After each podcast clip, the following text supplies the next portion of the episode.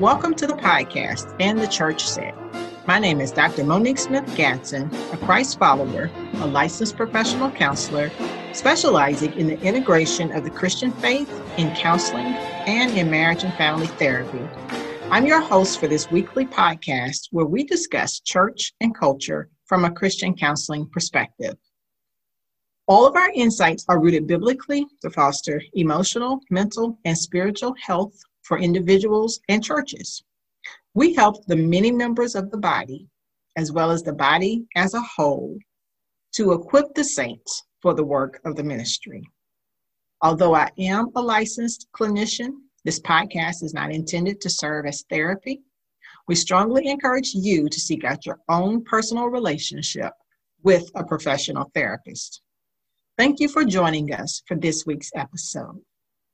Hello, everyone. I'm so glad to have you join us for our conversation on today.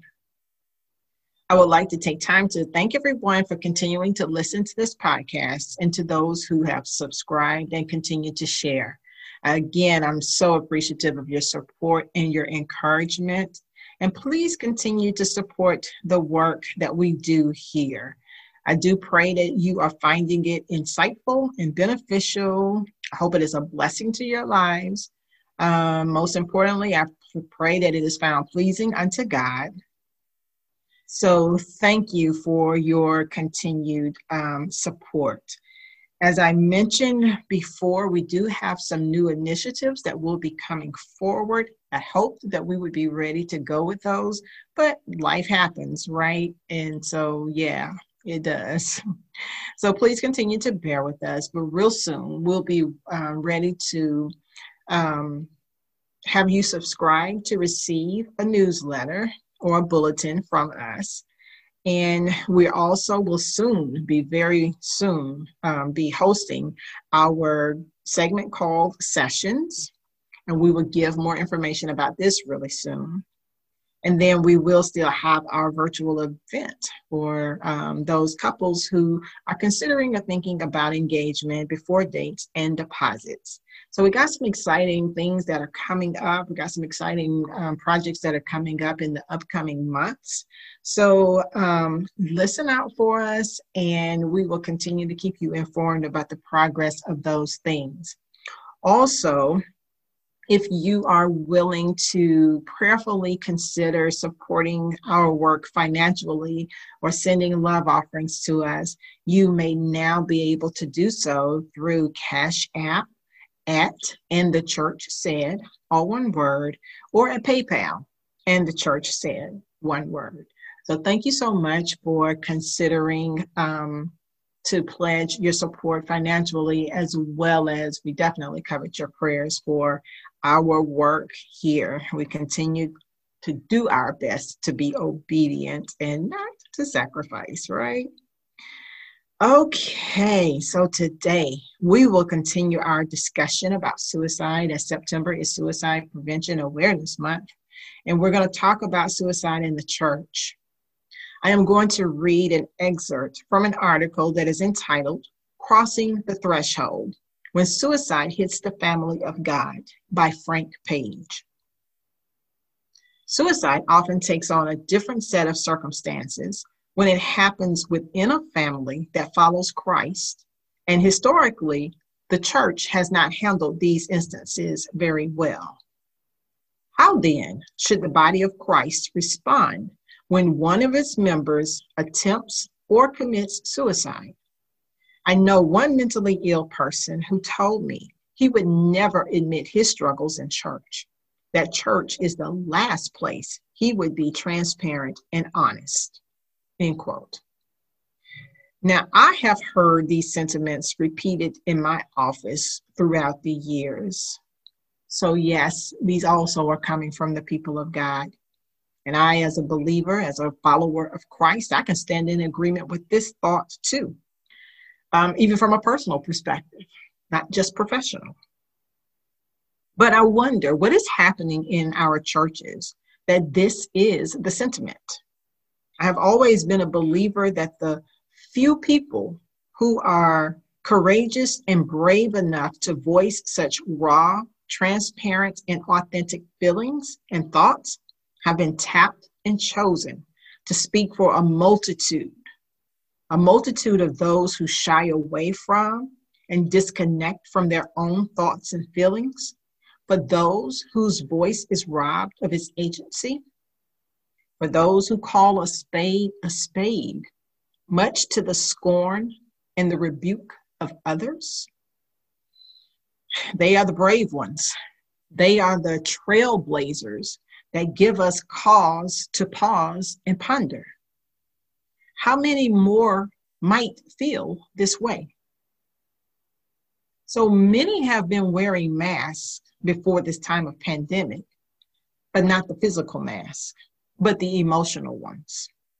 They learned long ago that it is safer to put on your emotional mask and keep in your truest feelings than chance the risky business of disclosing your deepest and your darkest in church and being met with judgmental stares in church, whispers that transmit between others about your truest of sentiments in church, being met with some positive platitude that doesn't even land close to your feelings in church, or just plain down silence in church. And I've oftentimes said before that silence is loud. Sadly, the church overall is perceived to not be doing the best job in this area of talking about suicide. Or again, making space for people to share their deepest and their truest feelings. People have been hurt beyond belief, traumatized beyond the imaginable, and yet they are still standing, still hopeful that maybe someone somewhere will hear them and see them as they truly are and be okay with that. As we have learned about the nature and the effects of a quarantine, we need to consider how to create an emotional quarantine in our churches. We need to figure how to bring people into an area where they can take off these emotional masks and release these emotional toxins that have been carried and trapped in their bodies for unfathomable lengths of time. Allow them to breathe in a fresh air and inhale a sweet incense and fragrance that gives one a touch and a sense of heaven here on earth and also a sense of security to know that these toxins will be sealed and preserved in that space. Of course, with the exception of one who is threatening to harm self or another. Otherwise, it should remain sealed and preserved, quarantined where they will no longer infect them or another. Can that space remain closed and kept until those emotional toxins have lost their power to invade and infect? Until the host has built up such an immunity against those toxins, can we keep that space closed and preserved? This journey is not for the faint of heart. And I'm speaking more to those who pledge to walk alongside those who feel the church is not a safe space. For those who have battled with suicidal ideations and perhaps previous attempts, and for those families who have lost loved ones to suicide. They need more than a pep talk. They need more than positive cheers. They need support. They need security. They need to feel safe. The unfortunate thing is, there may be some who did not intend to die by suicide, but could have been crying out for help. And maybe it was an impulsive decision because desperate times usually call for desperate measures. There are many spots and blemishes that we, the church, have And this is not to condemn. However, we are called to constantly examine ourselves, to grow spiritually, and to mature in our walks. So, what has the church become that it is not perceived to be a safe space, a place of respite, refuge, revival, redemption? Shouldn't we pointing the way to He who is the great I am? So, what are we lacking? What are we not reflecting? What are we not doing? Who has the church become?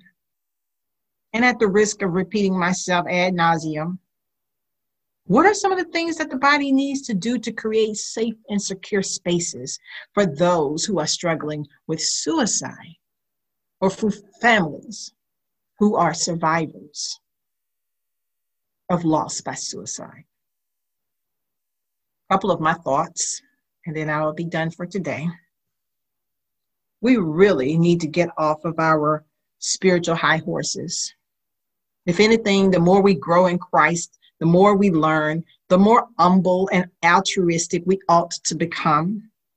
If we walk around with such a pious spirit about ourselves and we're floating around with our heavenly mindsets and our heavenly um, sayings and quips and our heavenly dress that we are of no earthly good, we give the impression that there is some sense of hierarchy that must be achieved.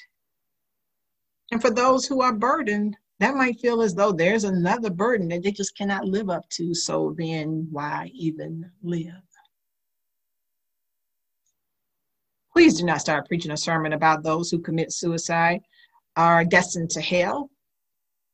Can we just, please, just not do that? if anything, can we leave it up to our spiritual leaders to come forth with that theological statement on suicide? But at these times, this is not the time, as I say repeatedly, to come forth with a theological discourse. Can we create a space, a ministry, where folks can go and make sure that that place is known?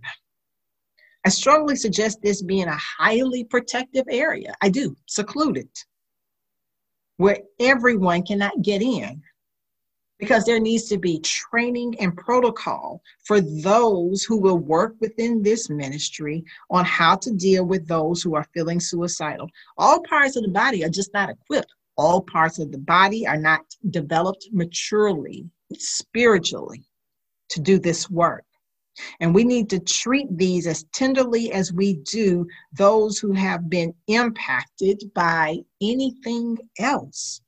We need to allow only the specialists, if you will, to come nearby, especially as we try to nurse to health and try to protect while these people are still so very vulnerable. Because we need to keep away from those who do not know what or when to say. It's just that serious. It is literally a matter of life and death.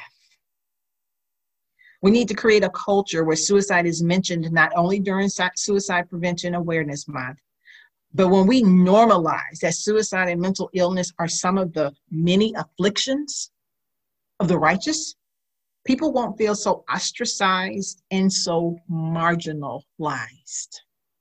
So, for those who have are who are trying to survive a loss of a loved one by suicide, and for those who themselves are struggling.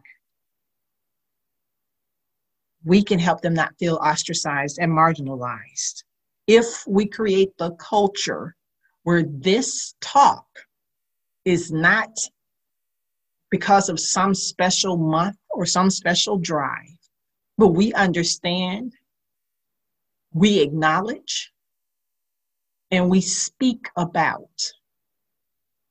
the fact that these things will be among us. Create the culture. Can we promote mental health just as much as we promote physical health fairs? Kind of going with what I just said.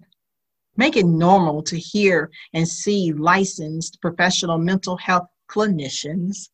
And yes, yes, and yes, there are many of us who are of the faith that practice as clinicians. And lastly, can we just learn how to be present? We are not here to save, as I have said before. That is what Jesus has already done. He just asked us to serve, to feed his sheep. And we can do that through our mere presence. This is a time, at times, to be silent while present. Yeah, imagine that showing up and not saying a word. Because sometimes there are no words that are needed. Just a hug, a hand held, a shoulder to lean on. I keep emphasizing that the church needs to be prepared for the tsunami that is rolling in once these doors um, open again for those churches where the physical location is still closed. I hope that we can already hear the waves already crashing against those doors because they're present. We are really deluding ourselves to believe that all will be um, in a celebratory mood when the church doors open again. I just don't think that is going to be the case for everyone. So remember, even if in the day physical masks are able to be relaxed, many will still have on emotional masks. And the question we need to ask ourselves as the church are we gloved up? Are we suited up? Are we prayed up? Are we ready to help them take those masks off and all that will come along with that? As I state so often, we love to rush to the overcoming and we skip over the oppression. But can we keep in mind John 16 33? The middle portion of that verse, which says, You will have suffering in this world. Now we know what comes before this part of the verse. It says, I've told you these things so that in me you may have peace, right? And we know what comes after this portion of the verse. It says to be courageous because I have conquered the world. But can we, who might be stronger in one moment, come alongside our sisters and our brothers who might be weaker in a moment? Can we come armed with peace and courage that Jesus has conquered the world?